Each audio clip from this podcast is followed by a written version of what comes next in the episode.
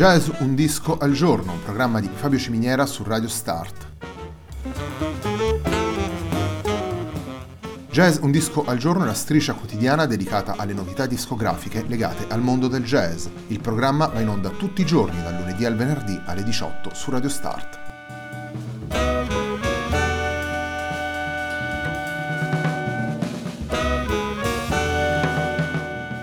Per ascoltare Jazz un disco al giorno e tutti i programmi di Radio Start ci sono diverse opzioni. Si può andare sul sito radiostart.it, si può utilizzare il player disponibile sulla pagina Facebook di Radio Start, oppure si può utilizzare l'app gratuita TuneIn che gira sia sui dispositivi Android che Apple.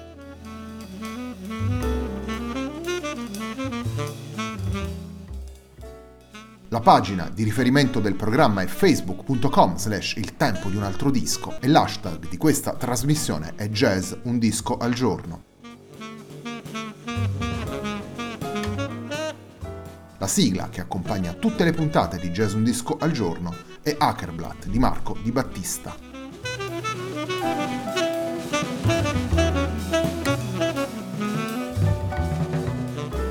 Puntata di oggi è dedicata al piano trio guidato dalla pianista Bong Wall Lee. Il disco si intitola My Singing Fingers ed è stato pubblicato per Origin Records nel 2018. Il primo dei tre brani che andiamo a proporvi in questa puntata si intitola After the Black Dog.